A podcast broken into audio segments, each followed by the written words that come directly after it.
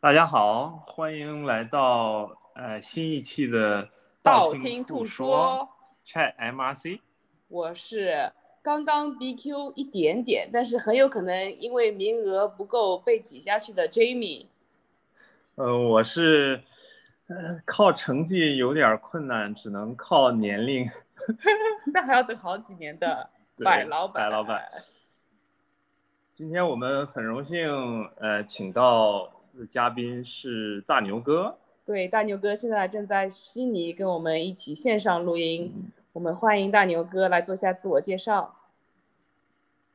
大家好，我是丹牛啊，大家跑步的都叫我大牛，因为这个两可能跟英文名发音比较近吧。然后啊，呃，我也是本身是一个马拉松爱好者，同时可能也会玩铁人三项。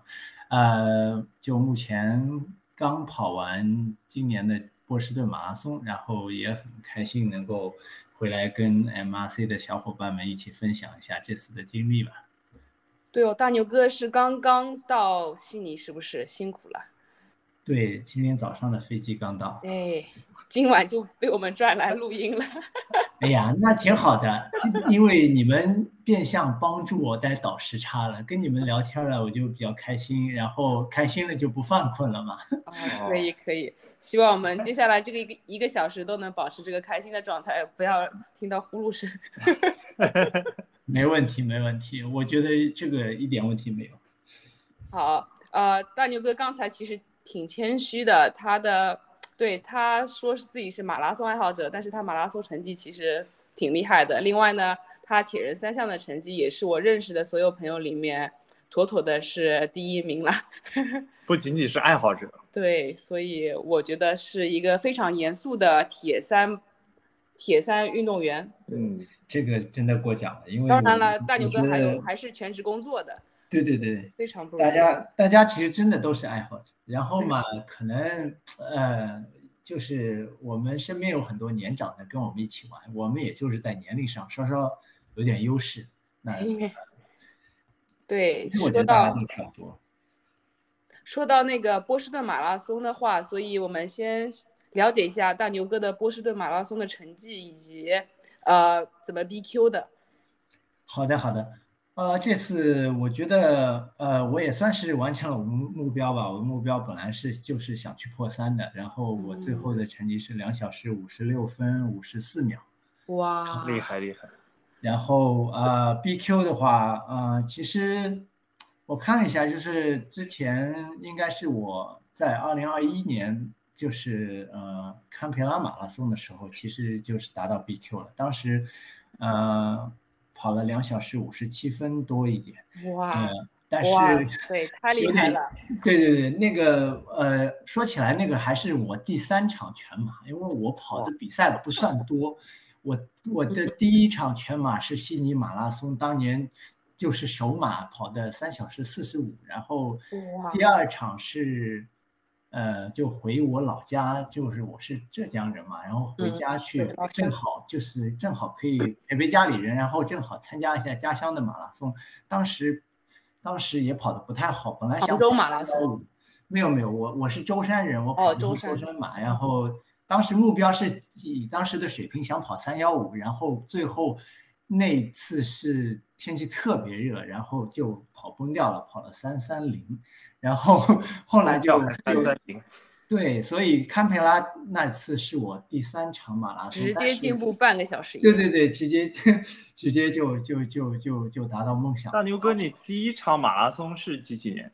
我第一场是一八年。哦，哦，就是三年以后，哇，就破三了，很厉害从。三小时四十五分就破三了。对对对，我佩服佩服觉得而且第一次破三是在坎培拉马拉松破三，想想这位刚刚从坎培拉马拉松回来的选手，对，这可以是去了堪培拉是吧？那我们肯定对这个赛道有很多共同的想法了。呃，回来的感受就是，我以后还是选别其他的赛道去冲成绩吧。堪培拉真的很难跑，很有它的特点，应该这样说。很有挑战性。对，哎，对，既然大牛哥都跑了坎马和波马的话，这两个你们觉得哪个更有挑战性？就路况，路况来讲，嗯，如果说真的要比的话，综合起来其实差不多。但是呢，呃，你知道一场马拉松它的特点就是，如果你坡出现在越后面的话，对一个选手来说其实挑战更大。呃，波马对最著名的这个坡是四连坡，是出现在后半段。我呃将近是从二十七八公里开始，一直到三十二公里结束。就在 Newton 这个这个镇上，是不是？对，就是叫牛顿镇。呃，按照中文来翻译的话，Newton。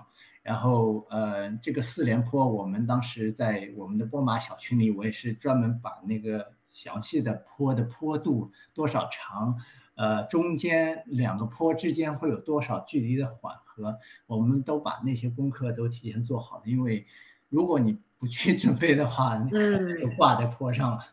嗯，对，既然你聊已经聊到这个路况的话，那就先说一下你这个详细的这个策略吧。你肯定做了很多研究，而且我知道有，嗯，那个北美的群也在分析这些路况，很多跑过马波马很多次的那些跑者也分享了很多赛况。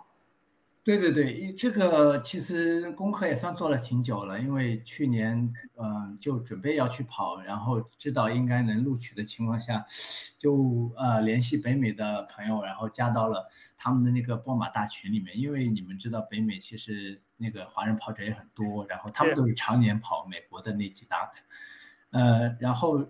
后来就是大神们分享了波士顿马拉松这个整个赛程的具体的数据，就是说每公里，他们叫每英里，然后呃爬升是怎么样的？嗯，简单一句话就是这个赛道几乎就没有平路，然后呃不是上坡就是下坡，然后如果就是对于那种 technical runner 会比较好，就是对于。嗯，我指的 technical runner 就是你是会应根据不同的路况会调整自己的那种那种跑步的策略发力。你你是属于吗？我正在希望自己努力往那个方面靠拢，所以这这个这个就不是天生的，我相信这个是需要你去后天去去有针对性的训练的。就像人家说，哎，我不会跑坡，那可能是因为我坡的训练少。对吧？如果你你你专项训练过坡或者时间长的话，那你相信你会有自己的心得。其实每个人得出自己心得就好了。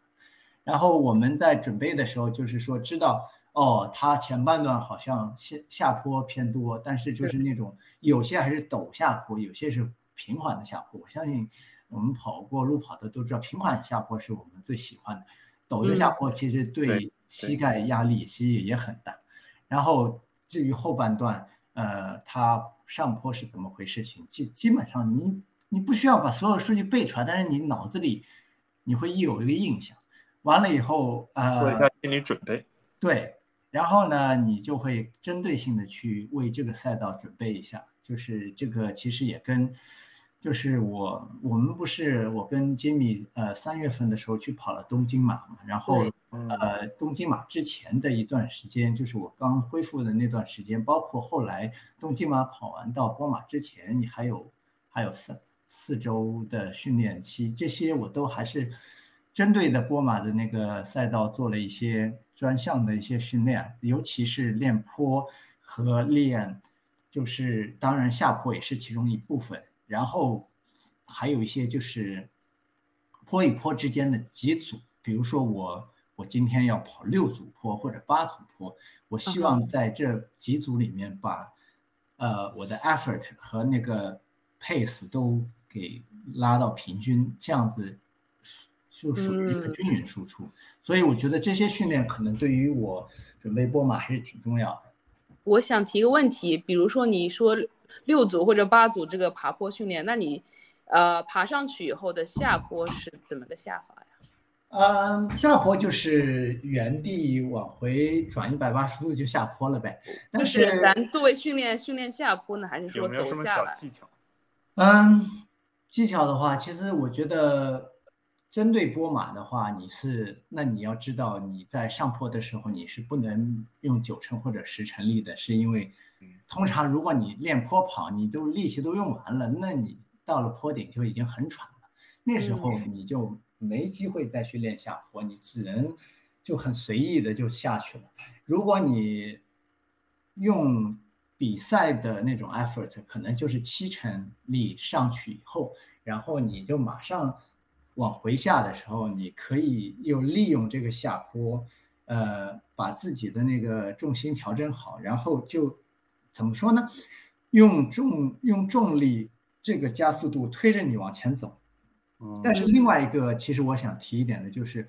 平时我们可能跑步的人会忽视的力量训练，在尤其在准备波马和看马这种这种有坡的这个跑呃比赛中又很重要。因为我接触过那些很多的失败案例，就是他跑崩了，其实不是说他耐力没有了，不是他心肺不行了，而是他要么就抽筋了，要不就肌肉出现了一些力量的反馈。对，我们身边可能也有这种例子。我听多听到好多抽筋的，比如。欧卷也抽筋了 这个相对来说，嗯，所以是力量的话，其实就是你的，你你你的腿部和臀部肌肉是有很多块的，它总有一块是你的在做某个上坡或者下坡动作时候是会成为你的短木板。如果你在在在这这几块肌肉的强度或者它的力量没有达到一定要要求和标准的话，你用。它就是超过它承受范围的发力，嗯，那你就可能很快的这个肌肉给你的反馈就是，对对对，我我跑完看马就很有体会，因为我的就腿稍微长一点，所以上坡对于我来说稍微困难一点，我就用我的那个 hip 和 glutes 就用的就比较多啊，我一般是最先呃疼痛或者是酸痛的地方就是这两个地方。嗯，我还是得多练一练。是不是感觉呃这样的话，跟跑平路你后来的酸痛点还是有点区别的哈？对对对，不一样不一样。那咱下坡的时候，你是会往下冲，在比赛的时候是往下冲呢，还是会有所 hold 住？就是会。我觉得比赛的时候，如果你是有一个目标在，那你比如说破三，我们都知道，那我呃你的手呃手。就是手表没有给你多报路的话，那原则上一每公里要四幺五的配速，或者是，所以我们但是事实上你手表都会给你多记点，那就会有四幺四或者四幺三这样最好。那么你上坡如果那一段你你已经跑了四二零或者是四二四二二的话，那你自然就知道你下坡还是要需要去把一些时间给它拉回来的。对。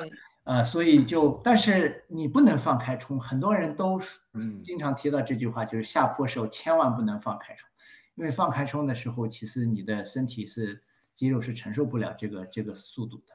哦，所以说对，还有冲击力是吧？对。下雨对这个往下冲也有影响吗？那肯定有。下这次比赛整个比赛都在下雨，就是我还要注意防滑。就是很多人说他喜欢下雨，是因为。小雨打在身上的那个帮你控制温度，但是下雨的利弊的那个弊就是就是竞速鞋很多时候雨天它其实防滑是做的不到位的。你穿的是哪一双呀？索康尼还是穿的索康尼的 Pro 呃 Pro Three，因为嗯也不是说这个鞋有多好，而是你平时训练什么鞋就穿什么鞋呗。嗯，对，所以你平时训练在长距离或者速度训练，你会用到 Pro Three 吗？我会在临比赛前，我一般的习惯就是临比赛前三周开始会在关键的 session 里面用，然后平时的话会用它相对应的一些，就是说呃训练鞋。所以像索康尼的话，它不是有 speed，然后如果你是耐克系的话，那你可以平时穿。当年你想想那个 Alpha 第一代出来之的时候。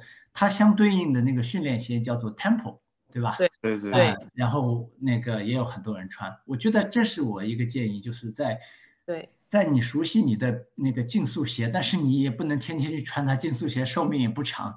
你对最好去相对应的那双那个训练鞋，你还是平时多穿穿，你其实比赛的时候顺利过渡还是比较容易的。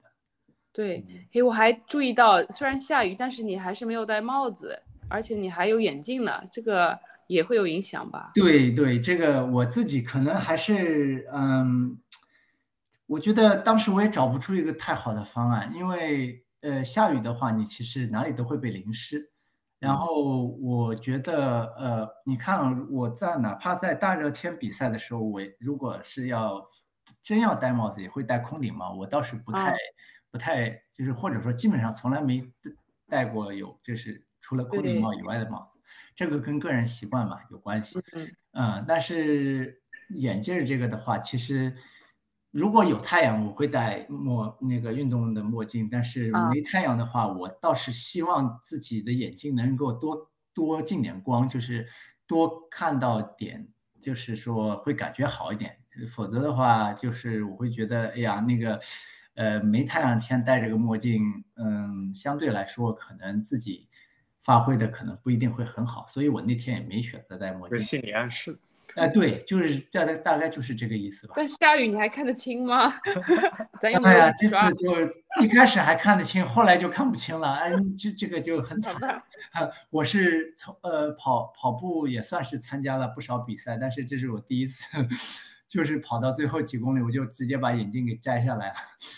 我我后来发现，反正我看不清了，我我倒不如摘下来，让让眼睛接受点更多的这个光，周围的那个那个看得清楚一点。然后最后几公里感觉都在踏水坑了，就是整个波士顿的进市区以后，我就感觉每一步都会溅起很大的水花，所以就哇，嗯，当时就有点身身边就什么都很混沌的那种感觉，但是以前比赛中还真没遇到过。但是不是把镜子拿掉以后，就是兴奋感也上来了？有那么一点，真的，反正就感觉，反正我也看不清了，反正我就冲了。但是，但是当时面临的另外一个问题，我相信你们在堪培拉也是遇到的，就是，呃，后半程的室温是是是会导致其实肌肉的反馈跟你在一个干燥的天气里的反馈有所不同。然后放放在我自己身上，就是在三十。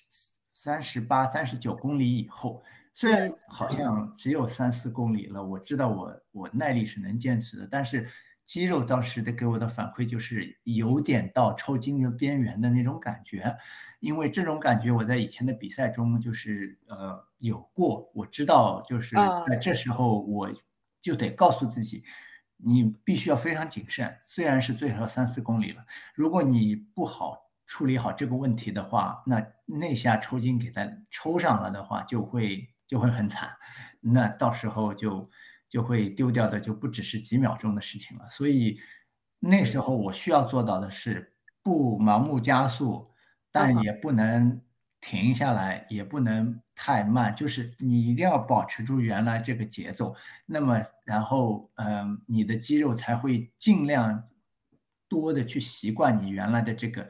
就好比像那个这个 pace，嗯，然后如果他能够坚持，那就坚持。如哪怕我当时觉得我降速了，或者是停下来的话，我都有可能立刻会抽筋的那种感觉。嗯，呃，说说到 pace，大牛哥，你这次 pace 的战术是大概是什么样的？你是每一公里或者每一英里有一个目标呢，还是说每五公里有一个目标这样？这次这次。总体上会比较复杂一点。你看我之前那个，我都会往手上写点小抄。这次的小抄是最复杂的，比起我们这个三月份跑的东京，东京的小抄就很简单，因为毕竟是按公里结算的国家，然后，呃，天气也很完美，然后坡那个叫什么赛道也很平，那就是一个均匀输出的过程。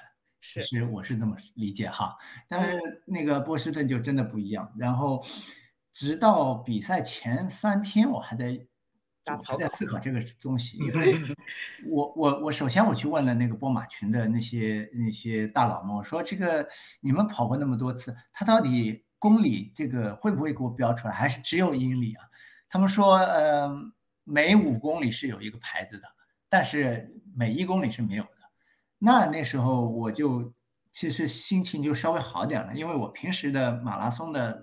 策略都是，就是除去这场以外，都是按每五公里，对，呃，一个 lap，对，呃，然后这样子的话，一方面是这是一个心理学的一个小 tips，就是你如果是每公里一个一个 lap 的话，你的手表叫四十二次，你是会崩溃的。嗯 然后烦也烦死了。对你，你的手表叫八次，你是能够接受的啊。嗯而且，那你你可能会问，那为什么不让它叫四次？那就太长了。你说你那一个 lap 太大的话，你中间那个调控的话也是嗯有有点就是麻烦。所以对五公里是最合适的，一般很多身边的人也是这么操作。啊，然后我这边的话，后来呢，但是具体的配速呢，又又有一个问题，就是因为我刚才说了，波马的赛道它不是不是平路，它不是上坡就是下坡，对对，后来我们那边就是说，大神推荐了一个网站，他那个网站很很好的会按照定制赛道，比如说波马赛道，然后你把你的目标一输，然后他就会给你一个配速条，那个配速条会告诉你每 mile 就是每英里，呃，这个英里要快一点，那英里要慢一点，就是因为它结合它赛道的那个路况。然后呢，我我后来我不可能去找个地方打印这个配速条，我也找不到。啊，然后我也不可能把整个配速条全部给它抄在这个手手背上，那也抄不下来。你的手够长，那按英里算，那也是二十六英里啊。那我我也写不满二十六行，所以说我最后那小抄的两行前前面四行，除了我的补给，我一般会小抄分三部分，前面是我的补给，就是几公里该吃什么了，我就自己会写一下。然后第二个就是啊、每五 K、十 K 或者是二十 K 的时候，过那个 physical 那个十 K、二十 K 的牌子的时候，对，注意一定要是 physical，然后对。你的手表用时是多少，那时候我就会知道我自己还有多少 budget，就是嗯。哪怕跑快了三秒，那三秒也好，也是我的也是用的，对吧？对对对对，然后最后一部分是以前从来没写过的，这次新的写上去的。最后一部分写的第一行叫快，第二行叫慢。简单的说，就是 我瞄了一眼那二十六迈，我就知道哦，其中有，比如说十，举个例子，十五个 mile 是就差不多，你就当它是平路吧。它有可能有有微微上坡，有微微下坡，因为它最后那个分速条给我的结果跟平均配速很相近，两三秒以内，那我就我我就 assume 它是平路了。那剩下的话就是比较多下坡的和比较多上坡的，然后我就写了最后两行。那么我最后写下来就是快是第四 mile，第六到九 mile，第十二到十四 mile，第十六 mile 和第二十二 mile，你会发现，哎，好像都出现在半马之前和和最后的十公里，这个大家都知道的。这这这几段是下坡段比较多的，然后嗯慢的恰恰是在中间，就是那个四大坡的那边。所以嗯说这个会，我觉得是这次帮到我的，就是我每到那个 mile 牌出现的时候，刚好这次也有跟我一起跑的另外一个小伙伴，我就会提醒一下，我说这个到到到十二 mile 了，接下来三 mile 就是下坡路段，我们可以稍微快一点。然后呃，那个坡来了，我知道，我说这是上坡路段了，我正好跟我手上这个写的是吻合的，那么这样子你就可以在这种没有平比较少平路多坡的这种赛道上去灵活那个调配你的配速，千万不要去坚持什么每公里英一定俊要多少或者嗯 negative 嗯什么的。那你你在某些公里，你就会绝对花出更多的时间，这样更多的那个 effort，就是把你的那些力气在前面就可。哇，这个功课确实做得很好，跟你一起跑的那个小伙伴肯定得意到很多了。因为他他正好我们也算遇到也是很很有缘分的事情，因为他是去年呃跟呃也是参加了黄金海岸马拉松，哦，然后他是怎么认识我的是？他记得他在三十多公里的时候被我给追上了，哦，因 因为我当时不是呃跑的也算不错，是我目前最快的一次马拉松。对然，后我我每五公里都比前面要快，基本上是 negative split，所以我在在三十三、三十五公里的时候应该是超了不少人。然后他当时其实前面跑得很好，后面微微有点掉速，所以呃那个呃最后他是跑了两小时五十一分，我是刚好跑进二五零嘛，然后就是正好这样就认识了。然后是就是跑完以后，当时就认识了吗？呃，后来呃是在就发小红书的时候认识。他说：“哎，这就是超过我的那个人。”对对对对，他他看见我照片了，然后然后刚好你看这上次呃东京马他也去了，其实哦，可惜没碰到，哎呀，没对对对，然后他跑了二五五，其实也算不错的。然后所以他是定居在澳洲的小伙伴吗？他是定居在新加坡的。嗯，然后也是我们算是大老远飞过去。我们说好，哎，波马，我们的目标差不多，那要不就一起跑，然后就就约着就。本来我们还有北美大佬约了一个破三小群的，但是当天早上，波马因为它出发比较特殊，它是市中心坐大巴过去。你如果大巴不是坐在一辆的上面的话，你在那边就很难碰到，因为哪怕你带了手机，有些人还是不带手机跑的嘛。你带了手机到那边。哇，那个基站当天要服务好几千人，甚至可能上万人的那个流量，呃，已经有点那个就是阻塞了。所以说到那边发消息，其实也有很强烈的延迟，就就碰不到了。后来就我们就跟破三小队就人就没遇上，各自为战了。还好就是我跟他，还好你和他还是在一起的。对对对。所以你们俩是一起冲线的吗？哦不，呃，最后最后四公里我就放他走了。我明显看得出他，你放他走了。对对对，我放他走了。我说你你你走吧。你所以他最快最后快了我，我记得三十多秒吧，大概。呃，他他明显后面最后五公里加速了，然后呃。最后结果我们都挺开心的，其实能能跑成这样，嗯，对。说到这里的话，我还想提一嘴，大牛哥其实刚才也点到了，说他是在伤后恢复的，所以可以大概讲一下大牛哥是怎么个受伤了，然后怎么做一些恢复训练。哦，我就是在去年那个在一次骑骑车，就是铁三训练的时候，就是被一个。汽车给撞了，然后当时出了一个车祸，然后就就挺惨的，然后身上就是有很多处骨折，呃，这是去年十一月份的时候，然后对，然后就就就养着呗。你骨折嘛，一般大家都知道至少两个月，然后就是，呃，你那个时候正好错过了你的首场大体，对对，本来已经准备好了，基本上算准备好了。然后正好要进入那个 taper 的时候，真的是运气很不好，所以就就没有很遗憾没有去参参加那个大田。然后但是就这对我是一个新的挑战吧。然后当时我觉得要调整好自己的状态，调整好自己的这个 mental 可能才是最重要的。所以就呃，我们都很担心当时。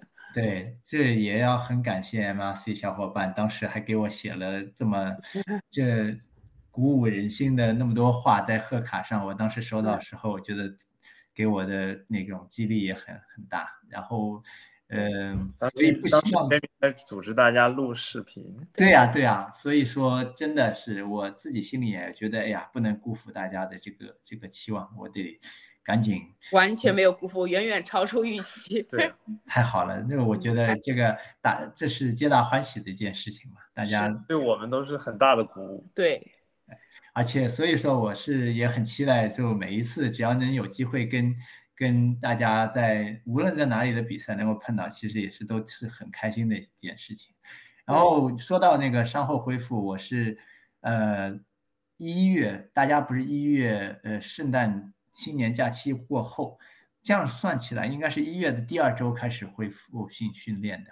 因为呃，就是一开始的话，我我后来想了想，其实本来是很沮丧的，因为我东京马和波马都已经定好要去的，但是两个月什么都没动，体能已经掉到掉到低谷了。虽然人倒是没发胖，这算是 还是一件好事情。因为你好像也吃不了什么东西吧？我我我我吸收不太好，感觉。然后就是，但是当时我去出去跑了一个五分半配速的这个跑步，以前这个也是 easy run，但当时对于我就一点都不 easy，我就是喘喘着粗气跑完的。然后我知道，嗯，这是正常的。这个两个月不跑步的话，体能就是会掉的。然后我当时给东京的组委会写信说，能不能拜托，呃，帮我延期到第二年，因为我的目标是希望在六大马都破三的嘛。当时我是自己偷偷写信的，因为这个也不想让别人知道 啊。然后完了，人家日本人有板有眼的回复说不行，这个你已经过了最后的那个 defer 的那个期限了啊，所以你必须要破三。你不不不不，他说你这个 你这个你这个自己来就是参加以体验为主是挺好的。然后我太太也是这么安慰我，就觉得嗯，反正嗯以后也有机会嘛。这次这次没办没办法就算了，就跑得开心最重要嘛，跟大家一起去。我当时也是这样想，但是我后来又想。呃，还有七周的时间，为什么不试试？反正死马当活马医了。然后我就我就我就开始跑步。然后那时候反正也也没太有心情去骑车或者干嘛，所以把所有时间基本上都放在跑步上。然后我自己后来又想把把的训练的模式给调整了一下。一方面我知道要恢复体能，这是最重要的事情，所以就还是跟我们平时一样，循序渐进的把跑量给堆起来。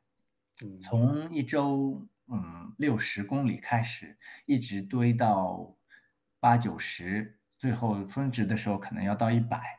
然后第二个就是强度课是很重要的，然后一周你至少要有两次强度课的意义。如果比较说的 general 一点，就是拉配速，因为如果你天天 easy run 的话，当然你。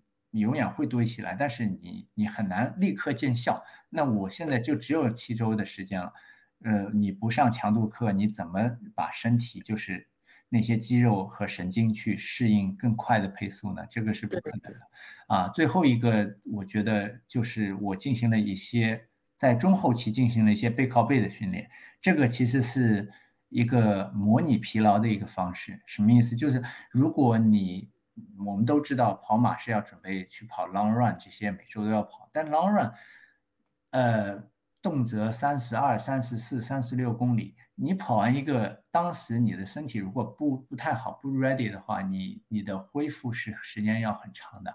对。然后，但是呢，呃，恢复时间长，起效又慢。你你你你不跑呢，你又对在比赛中四十二公里的后半段你是吃不准的，你状态会怎样？那么有一个办法，你们可以以后也去试试，就是就叫背靠背。背靠背的话，有些人是有些 pro 是上下午的背靠背，我是隔一天的背靠背。那么举个例子，你周六参加一个 park run 的时候，你可以当做 tempo，或者是至少你要用十 k 的配速来跑。那么那时候已经就是说呃。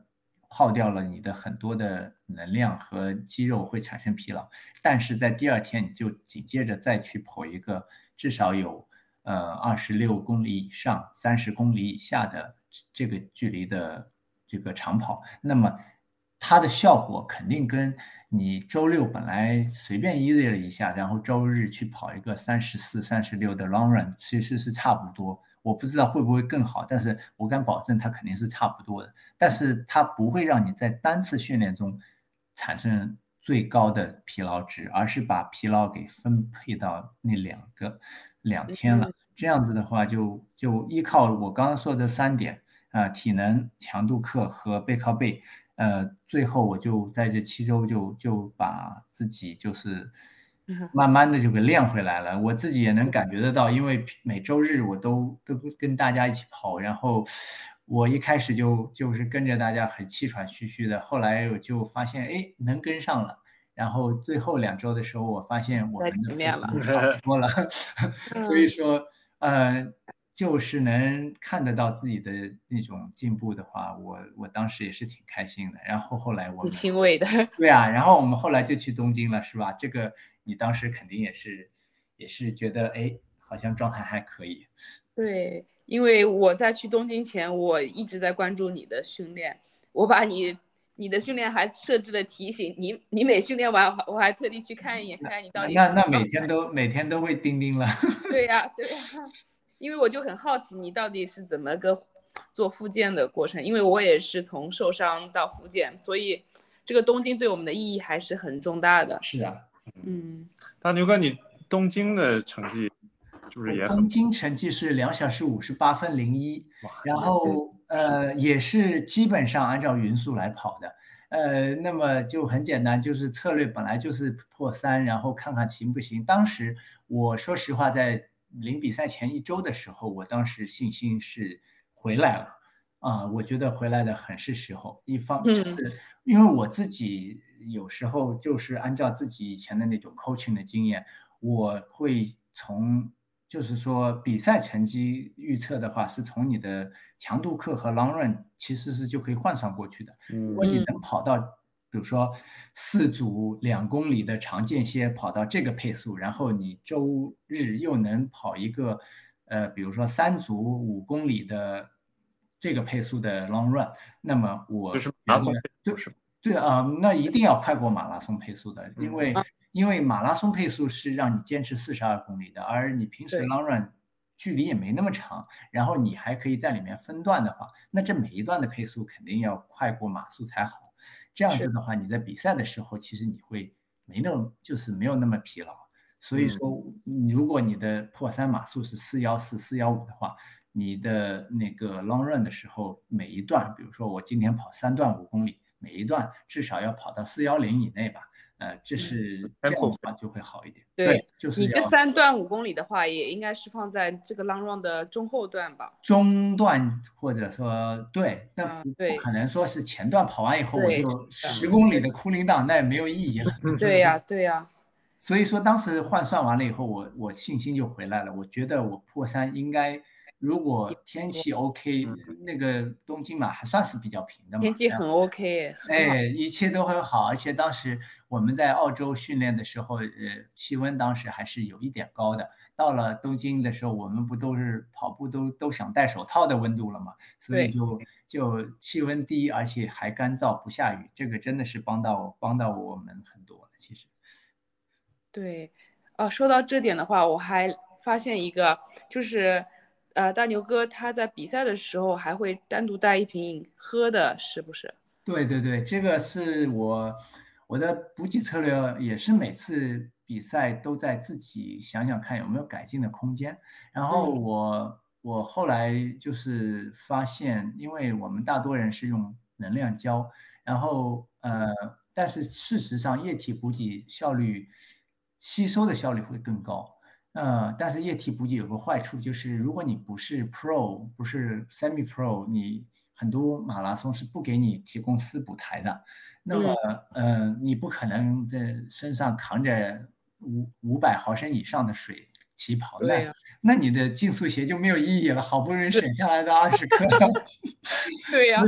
所以呢，呃，综合这一点的话，呃，我会。建议我自自己就是在前十公里，它是我觉得是一个很 tricky 的一个一个情况，因为前十公里你其实是在找找感觉，找巡航的一个配速。那么那时候其实你呃如果在发枪呃的时候你能量是满的情况下，你是在慢慢耗能，那么前十公里其实可以慢慢补，慢慢补的话，你手上拿一瓶两百五十毫升的那个饮料的话，相对来说就就。你前十公里就喝完了，然后就前十公里你别的就不用管了，也不用进水站。那时候进水站，你就是说，呃，别人进来的时候，你就可以把时间省下来了。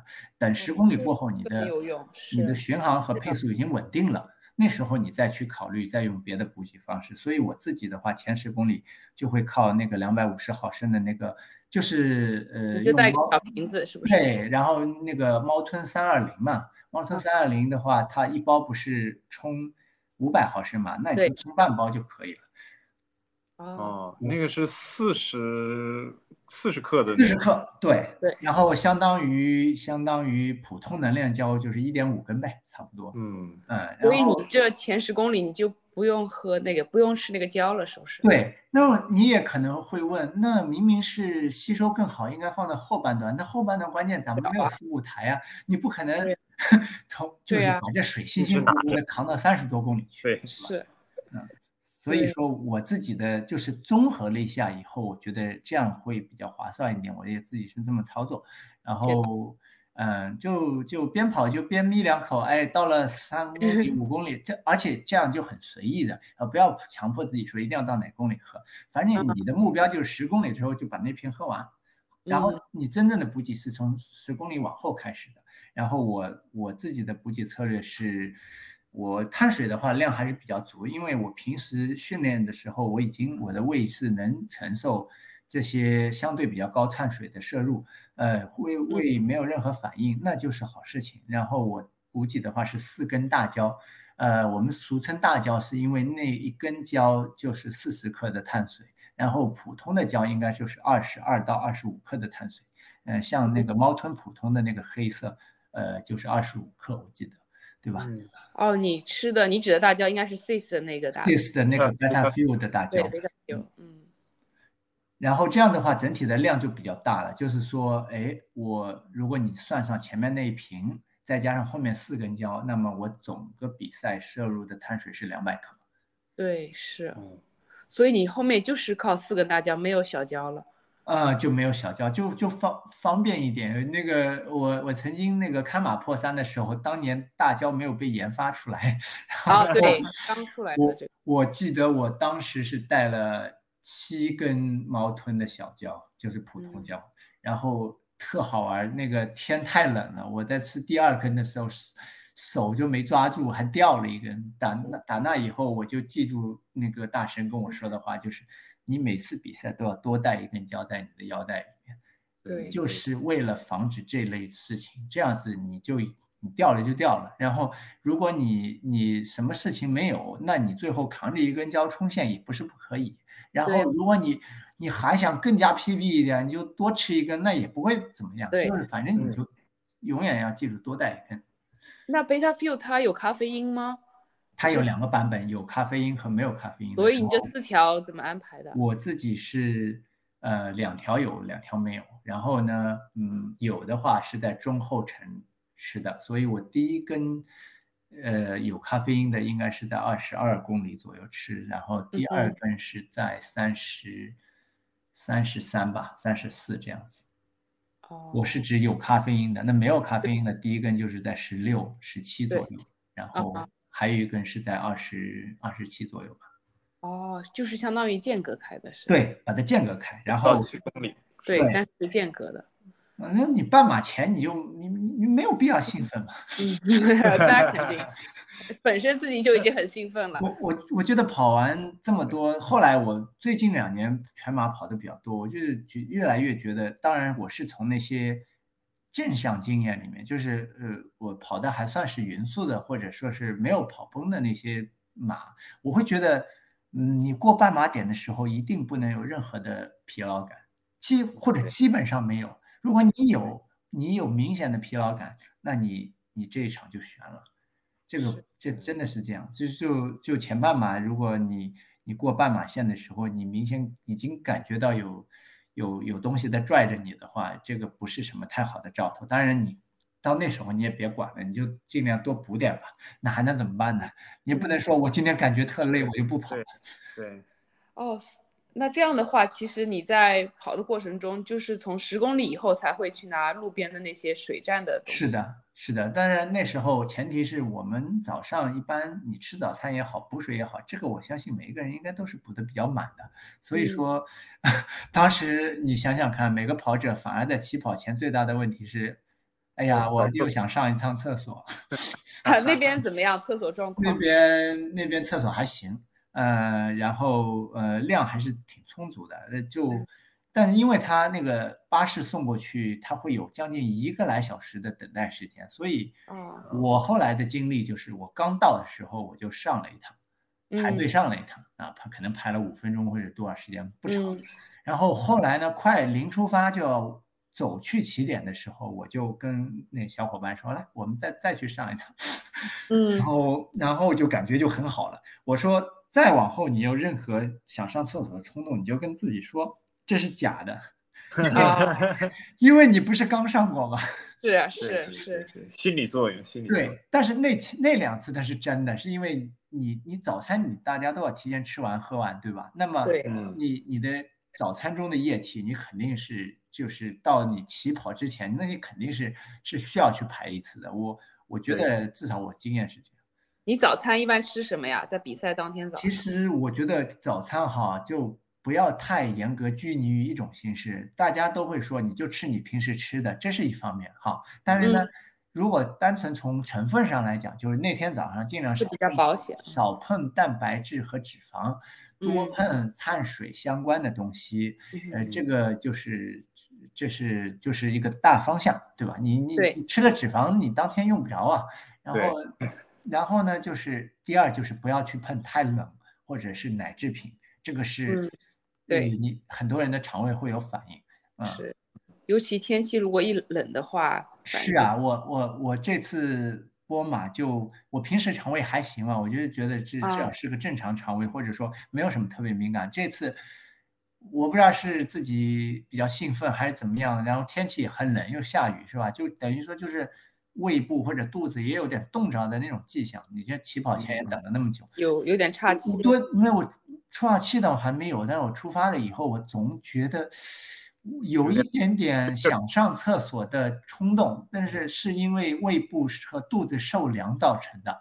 然后，但是我后来就希望就把这事情过过去了，因为我确实应该早上也没吃那种，就是会。跟奶制品相关，就是容易引起腹泻的东西。那么，如果你吃的是个面包，那那应该就不会有太大的问题吧？对我，我们亚洲人的胃一般来说，百分之九十以上的人都是乳糖不耐，所以说一定要小心这个乳制品。对对呀，就是你你你为一场比赛都准备了那么多了，你就细节上千万要把控好了。对，说到细节，还有一点就是时差问题。你是怎么去？我时差，我时差的话，相对来说，呃，我只能说，我就早点去去去比赛地呗。呃，去年柏林和今年那个波士顿都我都去的算是比较早的，所以呃，但所以另外一点我也想说，就是倒时差，其实我经历了这几次以后，我发现是有诀窍的，就是心理暗示会比较重要，然后。呃，昨天欧俊他在讲，他想心理暗示，越暗示越睡不着，他就基本上没睡觉。他这次就被时差给打败了，感觉。嗯，心心理暗示其实是就是看你怎么对付你自己，那么自己也是你的一个对手，你对他有多了解，就是你你得知道他哪些话他听得进去，哪些话你编了也没用。真的，这是一个这是一个很有学问的东西。你怎么说的？我我就给你一个小 tips，这个小 tips 也挺灵的。在飞机起飞前，一定要起飞前把你的手机，把那个 time 里面的那个 automatic time zone 给关掉，然后把它手动设置到你的目的地的时差。啊，然后这样的话，你在起飞的时候和起飞中途漫长的十几小时过程中，其实它都在帮你。被动的进行自我，就在起飞前已经开始过的是目的地的时间。对，太聪明了，学到了，又学到一招了，赶紧记下来。你你看这招其实不是你，你是。变相的用了另外一个东西来帮助来睡，对对对，而不是你变相的把人工智能给取消掉了。本来是自动会调。对，因为我们在飞机上面其实确实没有什么时间概念的。对，然后然后你你现在的运动手表都是从你的手机上直接读时间的，对吧？对。然后你手机改了，你的手表就会改。然后我就哎呀，这个旅程中你你要决定你要睡还是不睡的时候，你就看一眼你的手表。你就知道哦，原来现在已经是这个早上十一点了，那我不能睡了。对，心里对没睡觉这件事儿也感觉比较舒服了。是。然后你你你这个操作过几次以后，你就熟练了，熟练了，你甚至都都都都觉得这是这是一件理所应当的事情。那 很好。嗯。这个小窍门太实用了。对呀。我我觉得是这样，然后这个用了以后，你的身体在第一天如果还有什么不适应的话，那你就要就是举个例子，你要看看，你有两种可能性，一种就是说你跟自己说，那你把就是这个晚上的觉睡长一点，就是这你你跟自己说这是一个更长的夜，另外一种就是你跟自己说，今天这到的第一天，比如说我到了 L A 第一天是大清早，是是那个早上，但其实是已经是呃澳洲的，比如说已经下午了。然后，但是呢，那就意味着我这一天我就要需要熬更长的时间才能睡觉。那么我就跟自己说，我知道你晚上可能就吃晚饭时候就已经打瞌睡打不行了，但是跟自己说再停两钟头，你能再停一个钟头，停到晚下午八九点钟，晚上八九点钟再去睡觉。那时候你再睡就已经挺的挺辛苦了，再睡一觉，你第二天起来刚好跟第二天的时差就完美就接上了。嗯嗯，很有意思。但是如果你四五点钟那时候挺不住，你已经去睡了，那你彻底就惨了。你肯定惨了嘛？你你早上一两点钟就醒了，对呀。然后发现当地的人都已经睡着了，然后你一两点钟已经醒，这这个就是最失败的一个 case 了。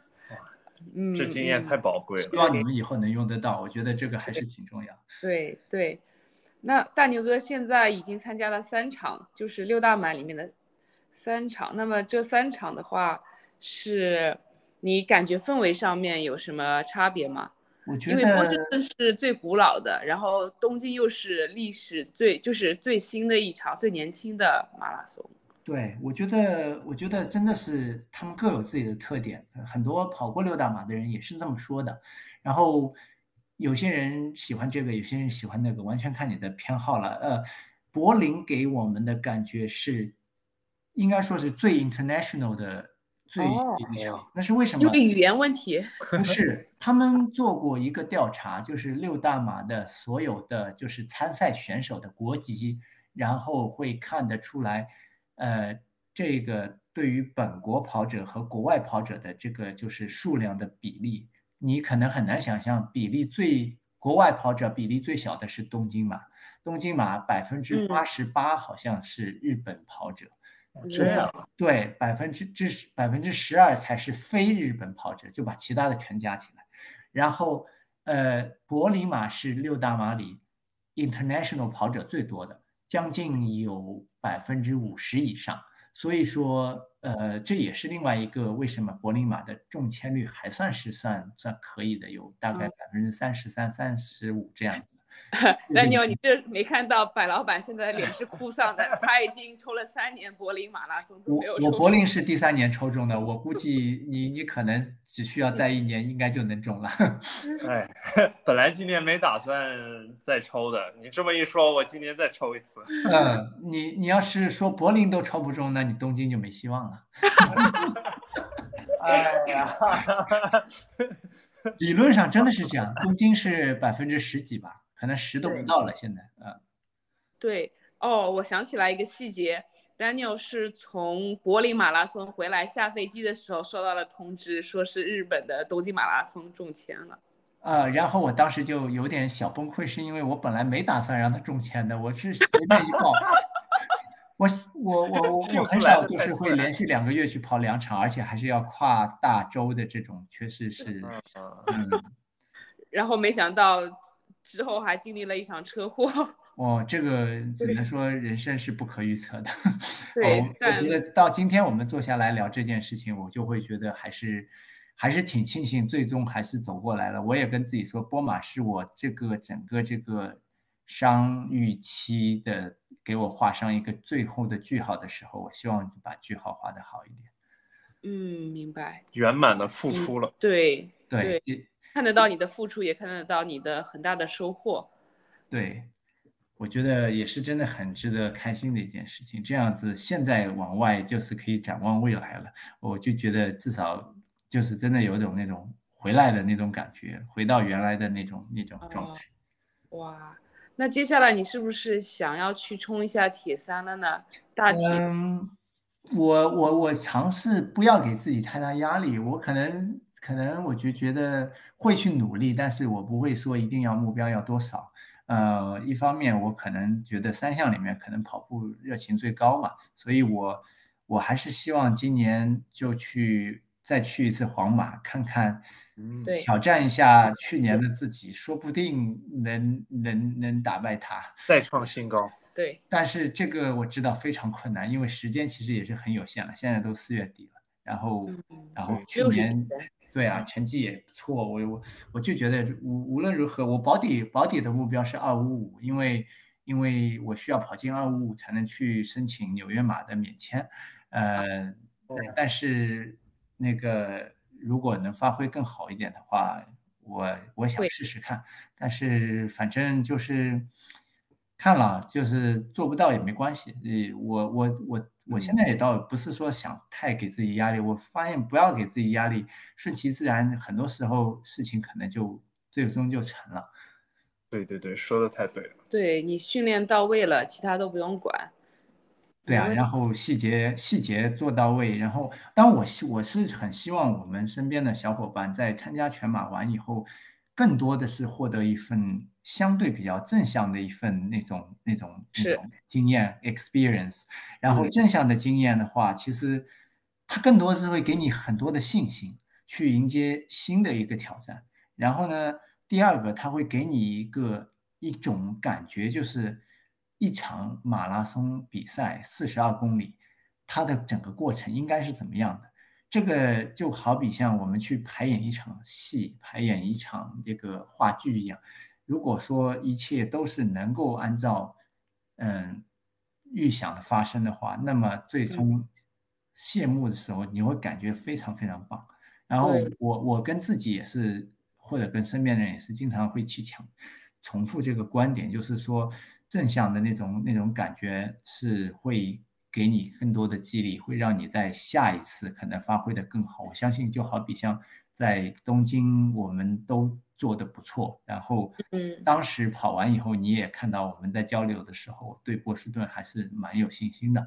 我知道波士顿难跑，事实也是如此，因为天气也变得更差了，然后那个呃赛道也变得更难了。但是，既然东京都能做到，还有。前面还有四五周的时间，我觉得我为什么不再往前再走一步呢？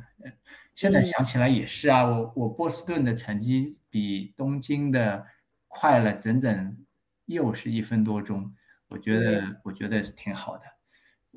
嗯，所以说我希望希望你们也是在在比赛中都能一直保持住这种感觉的话，其实就就。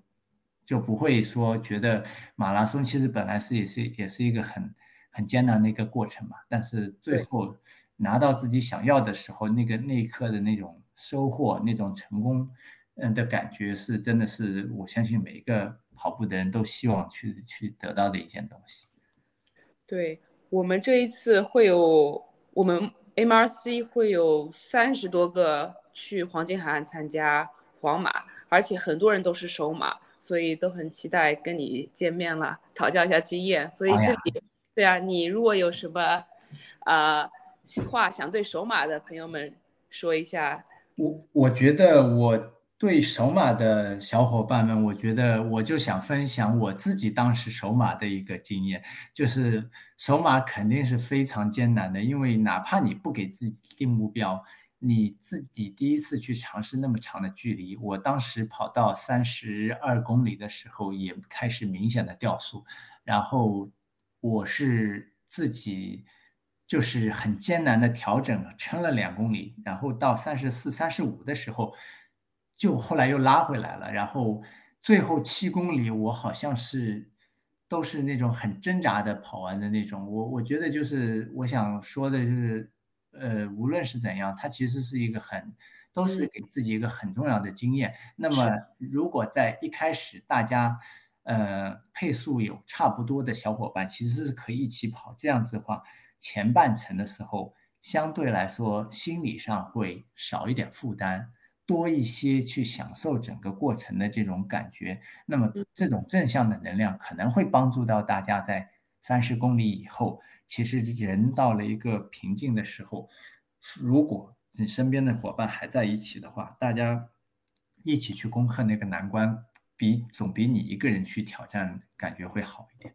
我觉得就是希希望大家就能就能在最后的时候，哪怕你可能到达终点有先后，但是你回忆的时候会发现整个过程，我跟其他的小伙伴都在一起，然后我们。在训练的时候也在一起，都为同样的一个目标在努力。我觉得这样就是一个很棒的一个首马的一个经验了。成绩真的是不重要。嗯，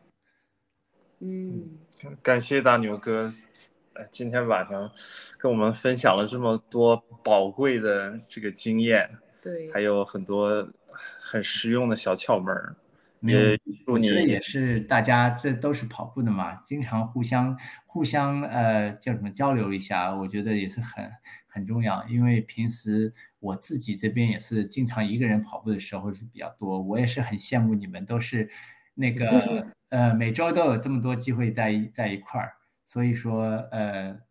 到时候常来墨尔本。今年十月的时候来参加墨尔本马拉松，之前一周跟你们一起训练。对对，所以今年我们应该会有三次见面的机会：皇马、悉尼马拉松、墨尔本马拉松。对对对对对，太期待了。嗯。哎，好吧，那也就不打扰你休息了。我们已经占用了你一个小时的时间了。没事没事。对，预预祝你在皇马的时候再能破你的 PB。对这个预祝我们到时候在皇马，我们再互到了黄金海岸以后，我们再祝福一下，我们还能一起补碳大会啊什么的。